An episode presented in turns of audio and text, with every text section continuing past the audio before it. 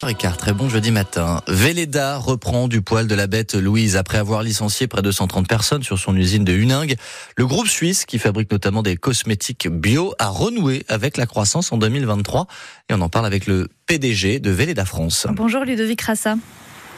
Bonjour. Comment vous expliquez ce rebond après plusieurs années difficiles et surtout un marché de plus en plus concurrentiel?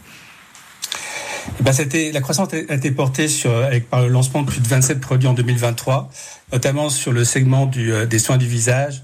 On a lancé une crème anti-âge Grenade Maca qui a été la première contributrice à la croissance, qui a été élu le meilleur produit bio de l'année et qui est devenu numéro un du segment naturel et bio sur euh, les crèmes anti-âge. Donc euh, un très beau succès. On a poursuivi juste après avec euh, sur l'année 2023 avec le lancement de, des soins anti-âge euh, Gentian Bleu Edelweiss qui euh, crée en fait un, un, un, complexe euh, de collagène naturel hyper efficace et c'est une crème qui a pu faire plus de 115% de croissance par rapport à, au segment la, la, ligne précédente mmh. sur le marché. Ça veut dire que le bio a toujours autant la cote côté cosmétique? Parce qu'on voit que côté alimentaire par exemple ça a tendance à sérieusement baisser les, les ventes en bio bah, le bio, il y a toujours encore beaucoup d'intérêt pour le bio. Par contre, il y a une exigence euh, plus forte des consommateurs sur des formules qui soient et des textures qui soient euh, qui soient plus adaptées à, leurs attentes et des, des, des besoins d'efficacité qui sont toujours grandissants. Donc, euh, c'est l'avantage que, que l'on a chez Velleda, c'est qu'on a plus de 100 ans d'expertise sur les plantes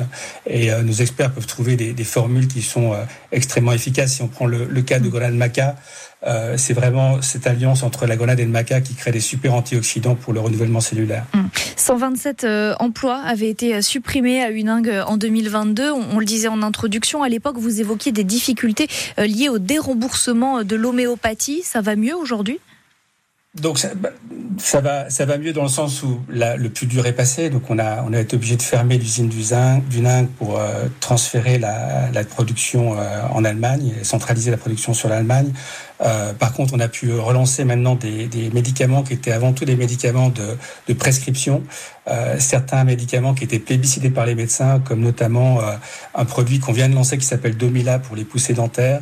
Euh, un suppositoire pour les poussées dentaires qui, euh, qui vient d'être lancé sur le marché avec beaucoup de succès, euh, parce qu'il est très bien accueilli par les pharmaciens et par, mmh. par les patients.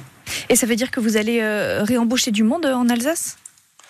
Bah, pour l'instant, on est surtout en train de, de, se concentrer sur la croissance. Donc, euh, on, est, on a créé une bonne dynamique sur 2023 avec des, euh, des lancements, comme je vous le disais, de plus de 27 produits.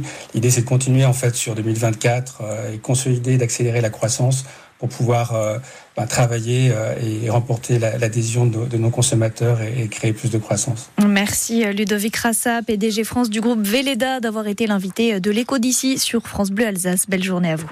Merci à vous. L'écho d'ici.